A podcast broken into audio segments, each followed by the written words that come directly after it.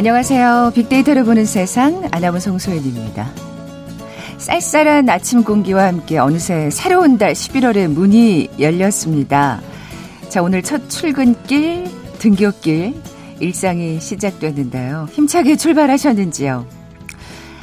그런데 오늘도 역시 코로나 관련 소식 빠지지 않네요. 우려했던 할로윈 주말을 보냈는데 신규 확진자 수 97명, 뭐 그전까지는 세 자릿수였습니다만. 그리고 사회적 거리두기 단계를 3단계에서 5단계로 세분화한다는 소식 주말에 전해졌죠. 적용되는 건 오는 7일부터입니다. 1월에 코로나 소식을 접하고 이제 11월이네요. 올 한해 코로나로 시작해서 코로나로 마무리되는 건 아닌가 하는 그 우려가 점점 현실로 다가오는 것 같아서 참, 예, 씁쓸합니다. 내년 2021년은 또 어떤 모습으로 우리에게 다가올까요? 코로나가 계속 영향을 미칠까요? 그렇겠죠. 자, 궁금해지는데요. 자, 오늘부터 2021 핫 트렌드 시간에 다가올 새해 한 발 먼저 만나보려고 합니다. 어, 그리고 그동안 잠시 쉬었던 월드 트렌드 빅데이터로 세상을 본다 시간 오늘부터 다시 시작하려고요. 그도 그럴 것이 미국 대선이 하루 앞으로 다가왔습니다. 잠시 후 자세히 전망해 봅니다. KBS 제일 라디오 빅데이터를 보는 세상 먼저 빅퀴즈 풀고 갈까요? 이제 두 달만 있으면 2021년입니다. 이맘때면 기업들은 내년 계획 세우기를 시작하고요. 직장인들은 트렌드를 예측한 책을 들춰보기도 하죠. 이 새해 일상을 주도할 트렌드와 히트 상품은 뭘까 궁금해지는데요. 내년 공휴일은 그게 제일 궁금하시죠? 제가 그래서 알려드리잖아요. 자, 올해보다 4월 줄어든 64일이고요. 예. 주 5일제를 실시하는 기관이나 기업의 휴일 수는 113일이라고 합니다. 자, 그렇다면 새해 2021년 60갑자 중 무슨 해일까요? 저도 오늘 이거 퀴즈 보고 알았잖아요. 아직까지는 익숙치 않으실 텐데 한번 찾아보시죠. 힌트를 드리자면 올해는 쥐띠해 경자년이었습니다. 자 다음에 뭐 문제 한번 따져보시죠. 보기 드릴게요. 1번 김인년, 2번 임진년, 3번 가보년, 4번 신축년. 오늘 당첨되신 두 분께 커피와 도는 모바일 쿠폰 드립니다. 휴대전화 문자 메시지 지역번호 없이 샵 9730, 샵 9730. 짧은 글은 50원, 긴 글은 100원의 정보 이용료가 부과됩니다. KBS 라디오 어플 콩은 무료로 이용하실 수 있고요. 유튜브로 보이는 라디오로도 함께 하실 수 있습니다. 방송 들으시면서 정답과 함께 다양한 의견들 문자 보내주십시오.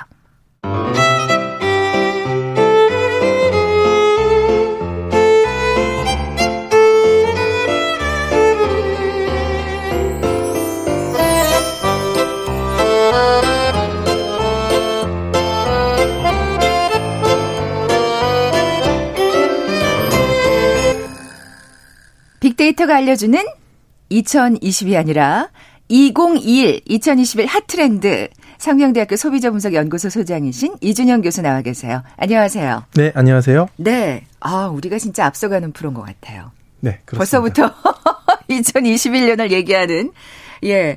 어, 뭐 12월이면 다들 이런 얘기 많이 할 테니까 우린 조금 한 발 앞서서 얘기해 보자고요. 네. 어, 내년 2021년의 전망 핵심 키워드 뭘까요? 예, 내년은 신축년이죠. 소해해입니다. 네. 제가 이제 매년 공저로 참여하는 이제 트렌드 코리아에서는 네, 책 매, 나왔더라고요. 네, 그렇습니다. 네. 매년마다 이제 12간지 동물하고 관련된 두운을, 두운을 따서 키워드를 정하고 있거든요. 저는 이거 보면서 항상 감탄하고 놀라워요.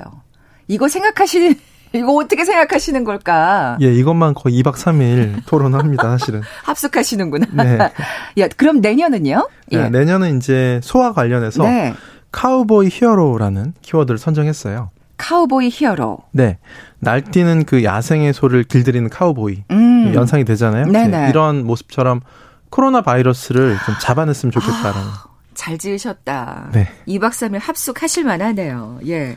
자, 그럼 자세한 그 키워드 순서도 좀 살펴볼까요? 네, 키워드들은 이제 첫 번째 coming of V-nomics부터 시작하거든요. 네. V-nomics의 도래부터 해서요.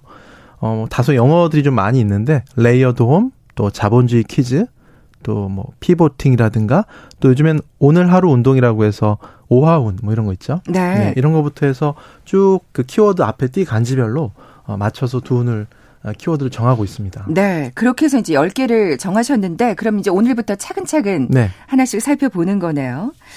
아, 첫 번째 키워드 Cowboy Hero의 coming of V-nomics. 네. V-nomics가 뭘까요? 네, V-nomics는 저희가 이제 5월부터 해서 post 코로나 시대의 소비 트렌드에 대해서 계속 이야기를 했었죠.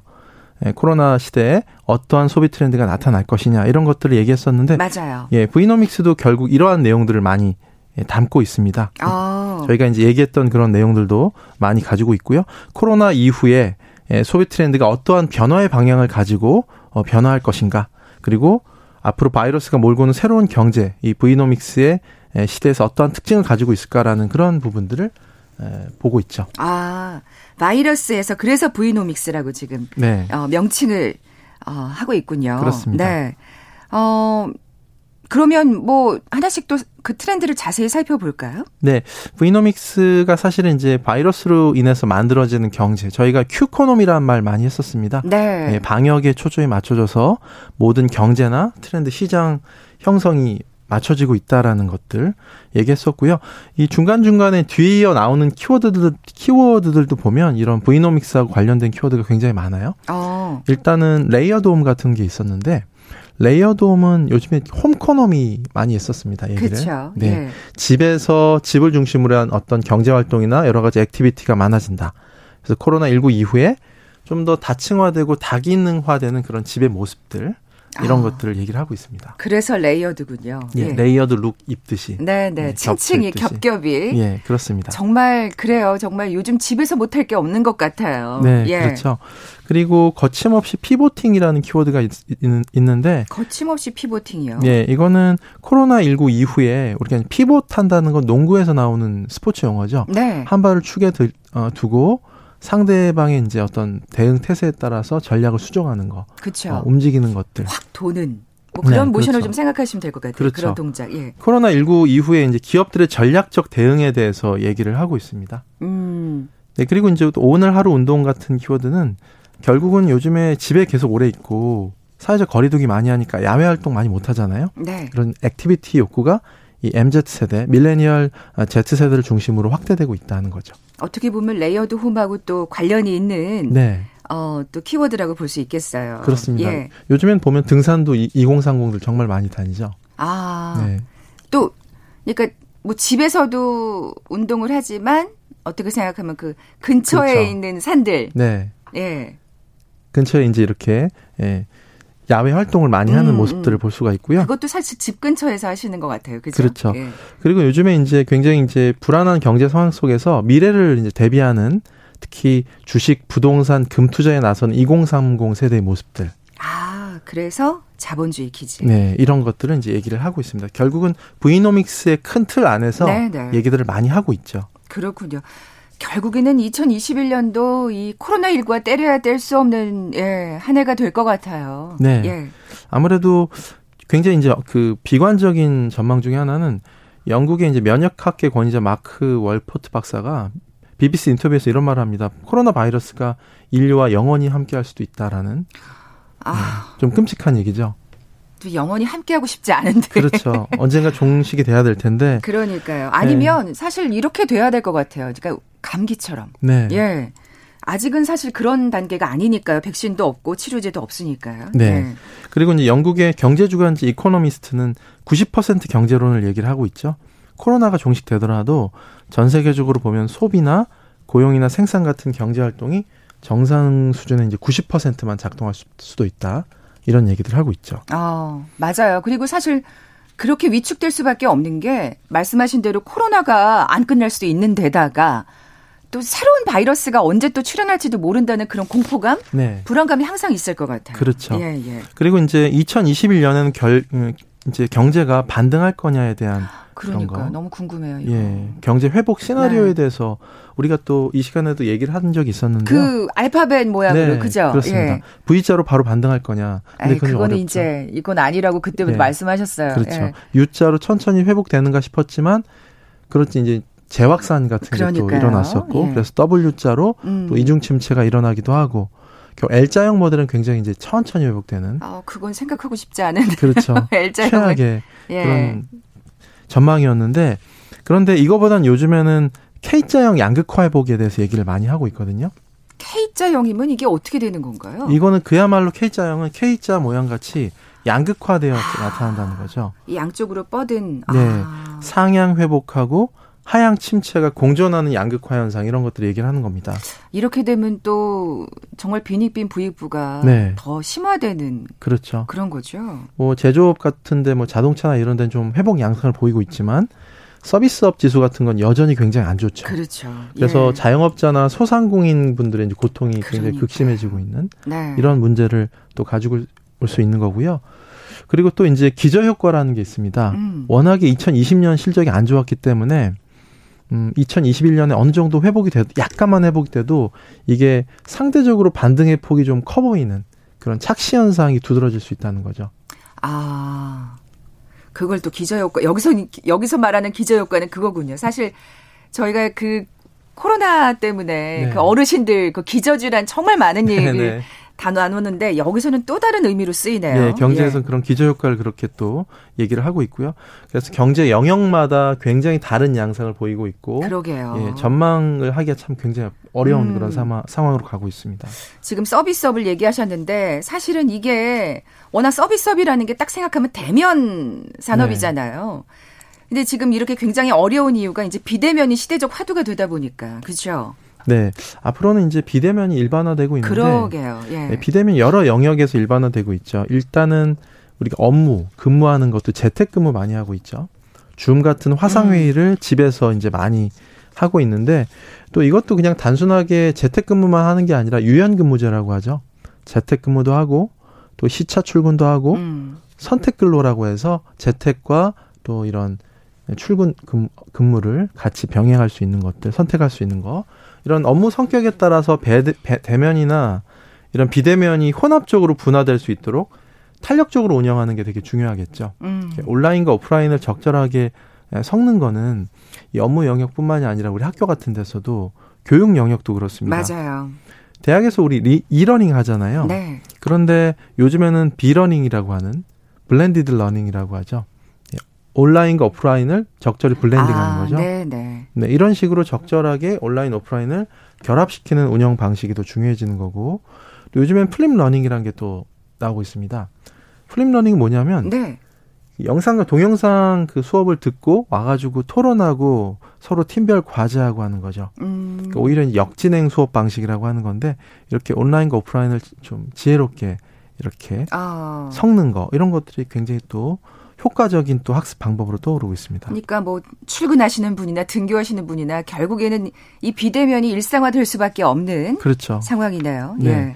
유통도 유통 쪽도 그렇죠. 요즘에는 유통에서 온라인 쇼핑 강화되니까 untact가 강화되고 네, 있잖아요. 맞아요. 그런데 어떤 한 화장품 매장에서는 이 untact zone이랑 counseling zone 두 가지로 나뉘어져 있어요.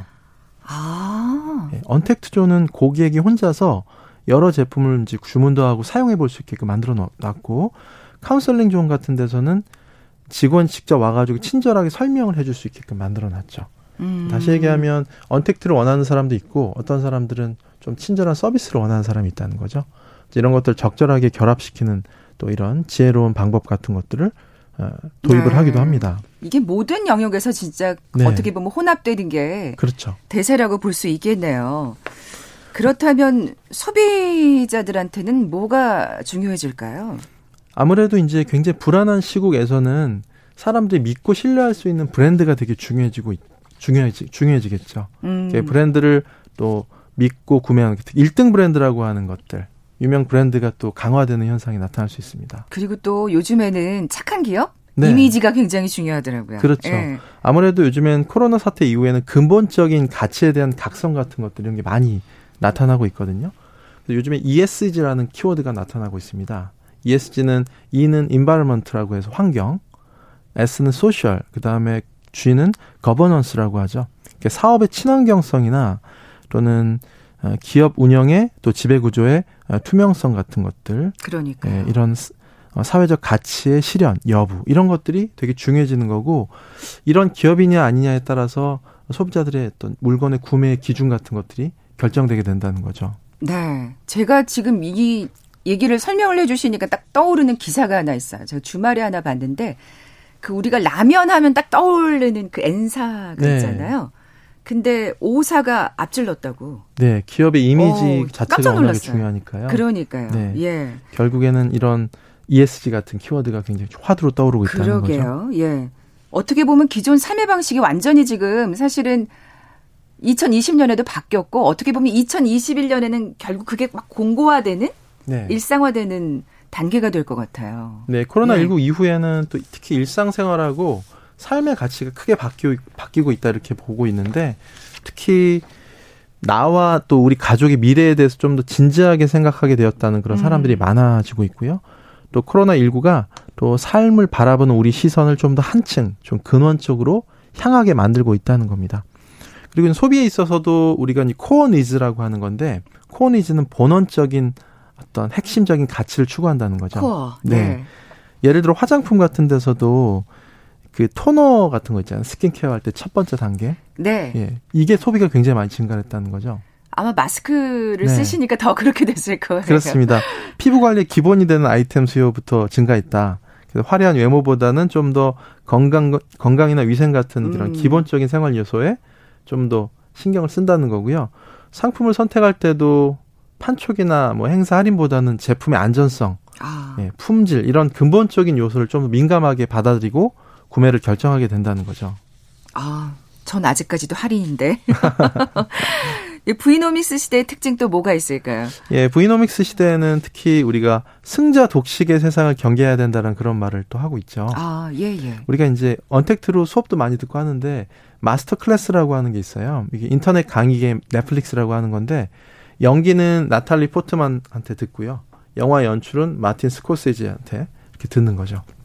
우와. 세계 최고의 사람들한테 네, 네. 듣는 거죠. 그러니까 이제 어떻게 보면 앞으로 이제 온라인이 강세인 이런 V-nomics 시대에서는 승자가 독식하는 rule of one이 강화될 거다. 그게 가능해지겠네요, 진짜. 아유, 그렇죠. 내가 어떻게 마틴 스코세지한테 강의를 들어 했는데 예. 온라인에서는 충분히 가능한 일이니까요. 그렇죠. 예, 예. 오프라인에서는 이 톱 3가 시장을 나눈다 해서 rule of 3라고 이렇게 얘기했었는데 지금 rule of one이 아. 강화가 된다는 거죠. 승자 독식의 세상. 올 수도 있다. 아, 이건 정말 우려되는 상황이네요. 예. 네. 음. 사실은 그렇게 되면 정말 어려워지시는 분들이 많을 그렇죠. 텐데. 네. 그렇다면 우리가 코로나 이후를 대비하기 위해서 또 위기를 맞으신 분들을 극복을 해야 되니까 네. 뭔가 명심해야 될 게 있을 것 같은데요. 네, 무엇보다 이제 우리가 코로나 양극화를 극복할 필요가 있다라는 거 우리 여러 번 얘기했었는데요. 코로나 divide라고도 얘기했었죠. 아까 말씀하신 그 K자형. 네, 예. 대표적입니다. K자형 시나리오에서 또 감염병 사태에서도 이제 우리가 보는 바 같이 인간은 질병 앞에는 좀 평등하지만 질병의 위험에 노출될 확률은 평등하지 않다는 거죠. 아. 질병의 원인, 과정, 결과의 모든 면에서 사회적 조건과 밀접하게 연관돼 있다는 예, 겁니다. 예. 미국 같은 케이스가 흑인들의 감염률과 사망률이 백인에 비해서 월등하게 네. 높게 나타나는 것도 그런 것들과 연관돼 있고요. 정말 그 지역 차이가 확연히 드러나더라고요. 그렇죠. 예. 그리고 언택트 이런 디지털 체제에서는 특히나 고령자분들이 소외될 가능성이 맞아요. 되게 높다는 거. 워낙 이 스마트 그러니까 그래도 진짜 요즘 많이들 배우시던데 네. 진짜 익숙하지 않으신 분들이 많으니까 정말 잘 보이지도 않고요. 글씨가 그렇죠. 작아서. 예, 예. 이런 분들을 위해서 또 배려도 필요하고 또 멘토링도 필요하고요. 그렇죠. 그리고 이제 우리나라에서도 이제 코로나 19 이후에 소득 격차가 점점 벌어지고 있거든요. 아. 예, 상위 10%하고 하위 10%의 소득 격차가 점점 벌어지고 있고 또 코로나 19 때문에 일용직이나 임시직 저소득층 일자리는 굉장히 줄어드는데 또 여유 자산 가진 분들은 요즘에 시장 시장에 이제 유동성이 굉장히 넘쳐나잖아요. 네. 그래서 자산 가치가 더 늘어나고 있는 예, 그런 상황입니다. 그래서 이런 여러 가지 측면에서의 K자형 음. 이런 양극화를 어떻게 대, 어, 극복할 거냐 이런 것들이 중요한 과제로 떠오르고 있죠. 네, 우리에게 진짜 또 해결해야 될 과제가 참 많이 남아 있다는 생각이 들고요. K자 하셨는데 이렇게 뻗은 그 K자의 그 선이 조금 이렇게 좁아들기를 네. 어, 벌어진 게 아니라 그런 2021년에 그렇게 만들어야겠죠. 예. 교수님 가시기 전에 빅퀴즈 한 번만 더 내주세요. 네, 2021년 이제 두 달 앞으로 다가왔는데요. 내년 공휴일은 올해보다 3일 줄어든 64일 입니다. 아, 주 5일제를 실시하는 기관이나 기업의 휴일 수는 113일이라고 하고요. 자, 그럼 사, 새해 2021년은 60갑자 중에서 어, 무슨 해일까요? 앞서서 제가 아, 말씀을 드렸어. 소띠해 네. 무슨 년 이렇게 얘기했어요. 살짝 얘기하셨어요. 네. 1번 김인년, 2번 임진년, 3번 가보년, 4번 신축년. 네, 오늘 당첨되신 두 분께 커피와 도는 모바일 쿠폰 드립니다. 정답 아시는 분들 저희 빅데이터를 보는 세상 앞으로 지금 바로 문자 보내주십시오. 휴대전화 문자 메시지 지역번호 없이 샵 9730, 샵 9730입니다. 짧은 글은 50원, 긴 글은 100원의 정보 이용료가 부과됩니다. 콩은 무료로 이용하실 수 있고요. 유튜브로 보이는 라디오로도 함께 하실 수 있습니다. 빅데이터가 알려주는 2021 핫트렌드 상명대학교 소비자 분석 연구소 소장이신 이준영 교수와 함께 했습니다. 고맙습니다. 네, 감사합니다. 헤드라인 뉴스입니다. 국내 코로나19 신규 확진자가 97명 발생했습니다. 방역당국은 지난 주말 헬로윈데이를 맞아 20, 30대가 유흥시설에 밀집했던 만큼 추가 감염 전파가 일어날지 예의주시하고 있습니다. 더불어민주당이 당헌을 개정해 내년 4월 서울과 부산시장 보궐선거에 후보를 내기로 했습니다. 이낙연 대표는 잘못이 면해지는 건 아니라며 서울과 부산 시민을 비롯한 국민에게 사과한다고 말했습니다. 민주당이 재보궐선거에 후보를 공천하기 위해 당원 개정 투표를 진행한 것을 두고 국민의힘 등 야권이 민주당이 정직성을 상실했다며 후원 무치를 공개 인증했다고 비판했습니다. 이주열 한국은행 총재가 이번 주 미국 대선 결과에 따라 국내외 금융 외환시장의 변동성이 확대될 수 있다며 필요하면 시장 안정화 조치를 해야 한다고 강조했습니다. 뇌물수수와 횡령 혐의가 인정돼 대법원에서 징역 17년형이 확정된 이명박 전 대통령이 오늘 구치소에 수감됩니다. 지난 총선에서 회계부정 등의 의혹을 받고 있는 더불어민주당 정정순 의원에 대해 검찰이 구속영장을 청구했습니다. 진범 논란을 빚은 이춘재 연쇄살인 8차 사건에 대한 재심의 증인으로 채택된 이춘재가 오늘 법원에 출석합니다. 코로나19 2차 확산세에 유럽이 봉쇄 조치를 잇따라 내놓으면서 시민들이 사재기를 시작해 식료품, 생활필수품, 마스크 등 일부 품목은 벌써부터 품귀 현상이 벌어지고 있는 것으로 알려졌습니다. 내년부터 스마트폰 애플리케이션으로 환전 신청을 하고 집 근처 편의점에서 환전한 돈을 찾는 게 가능해집니다. 지금까지 헤드라인 뉴스 정원 나였습니다.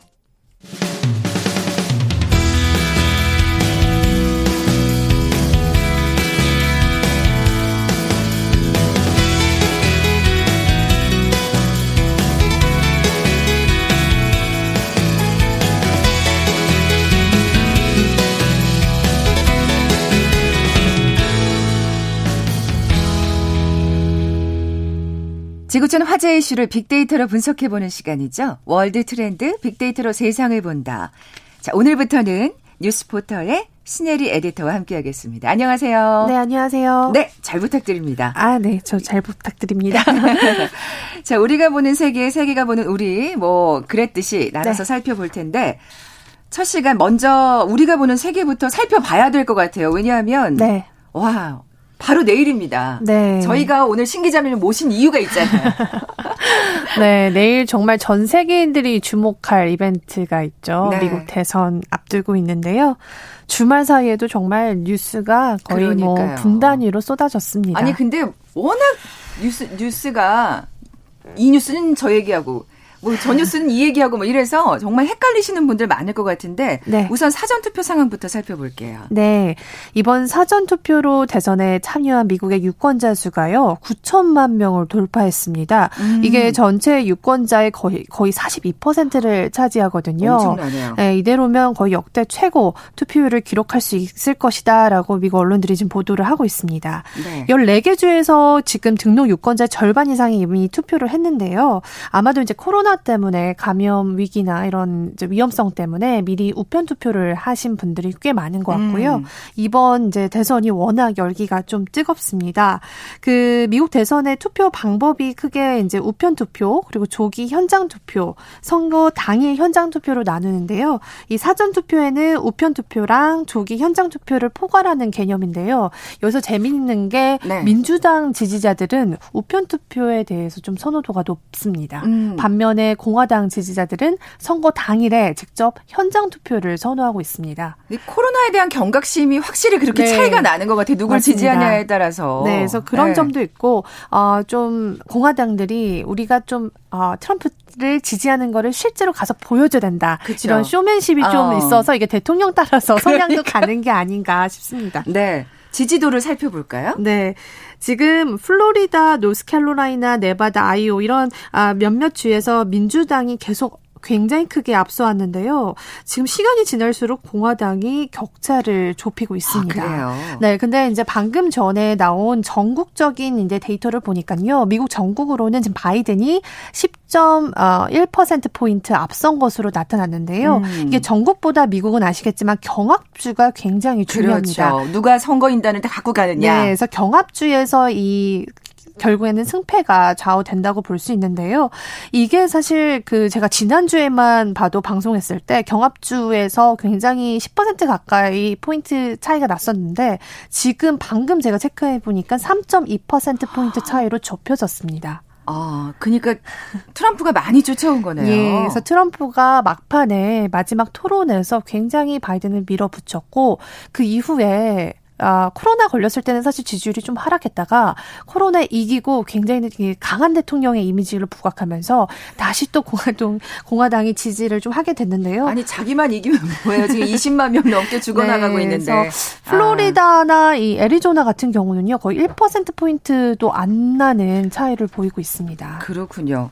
사실 이게 뭐 제가 너무 개인적인 의견을 얘기하는 걸 수도 있지만 사실 코로나 때문에라도 엄청 실패한 대통령을 우리 같으면 우리 정서 같으면 예, 예 각인이 될 것 같은데 네. 참 미국 정서는 다르다는 생각을 새삼 하게 되네요. 네. 근데 또 이건 우리 시쳇말로 갑툭튀라 그러죠. 네. 이게 뭐 난데없는 얘기죠. 바이든 성형설은 뭐예요? 네, 어제 사실 외신의 페이지를 달궜던 뉴스기도 하고요. 좀 생뚱맞기도 하죠. 갑자기 바이든 성형설을 이야기를 하고 있습니다. 트럼프가 주말 유세하면서 이 바이든이 성형을 했기 때문에 때문에 이걸 가리려고 마스크를 쓰는 거지 코로나 때문이 아니다. 아, 트럼프의 얘기예요. 네, 그러니까 지금 사실 트럼프의 가장 약점이 코로나를 제대로 대응하지 못했다는 거거든요. 그렇죠. 그러니까 바이든도 지금 20만 명이 사망한 미국 그리고 이 미국이 사실 전 세계 최강국인데 지금 코로나 때문에 사람이 20만 명이 죽었다는 거는 사실 체면을 구긴 예, 거죠. 사실 체면을 구기는 거고 미국인들 사이에서도 굉장히 자존심 상하는 음. 일이거든요.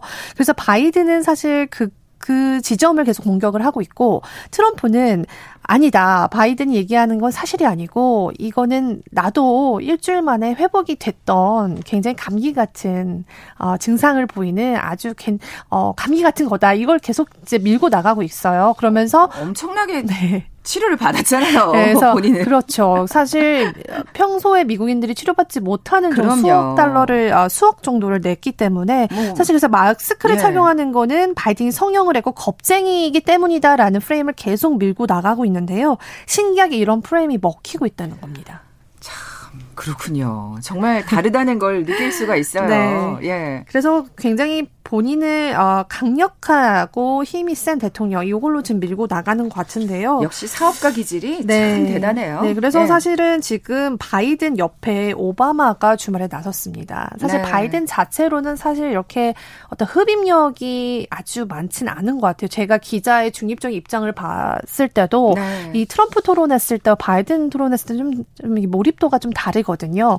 그러다 보니까 오바마가 이제 그 도와주려고 나왔는데 어제 이제 트럼프를 향해서 대통령직이 리얼리티 쇼냐. 이제 쇼를 그만해라. 아. 그래서 국민의 안전에는 전혀 관심이 없고 음. 본인의 쇼맨십만 관심 있는 대통령이다라고 아, 정곡을 찔렀네. 네. 그래서 어제 이제 굉장히 환호를 민주당 지지자들한테 그랬군요. 받았죠.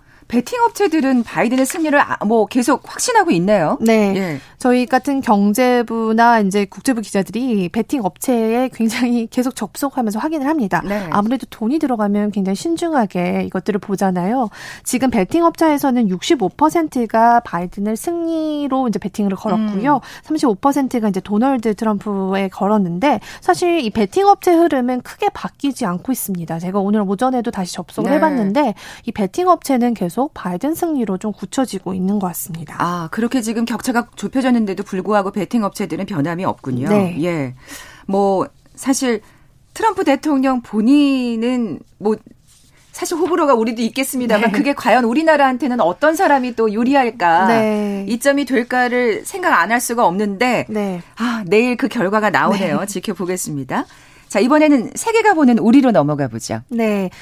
참 전 세계인들이 K 방역을 칭찬하고 주목하고 있습니다. 저 같은 국제부 기자들이 매일 외신을 보면서 참 아, 지금처럼 이렇게 한국이 많이 거론될 때가 있을까? BTS, 뭐 K 방역 네. 정말 많은 정말 아침부터 저는 그걸 보면 뿌듯한 기분이 드는데요. 이번에는 오스트리아 일간지가 한국을 배우자라는 사설을 내서 관심을 끌었습니다. 네. 그래서 대충 어떤 내용인지 아실 것 음, 같은데요. 그렇죠. 여기서 좀 특이했던 거는 유럽은 한국은 이제 오바, 오만함을 버리고 한국을 배워야 한다라고 전국을 찔렀습니다.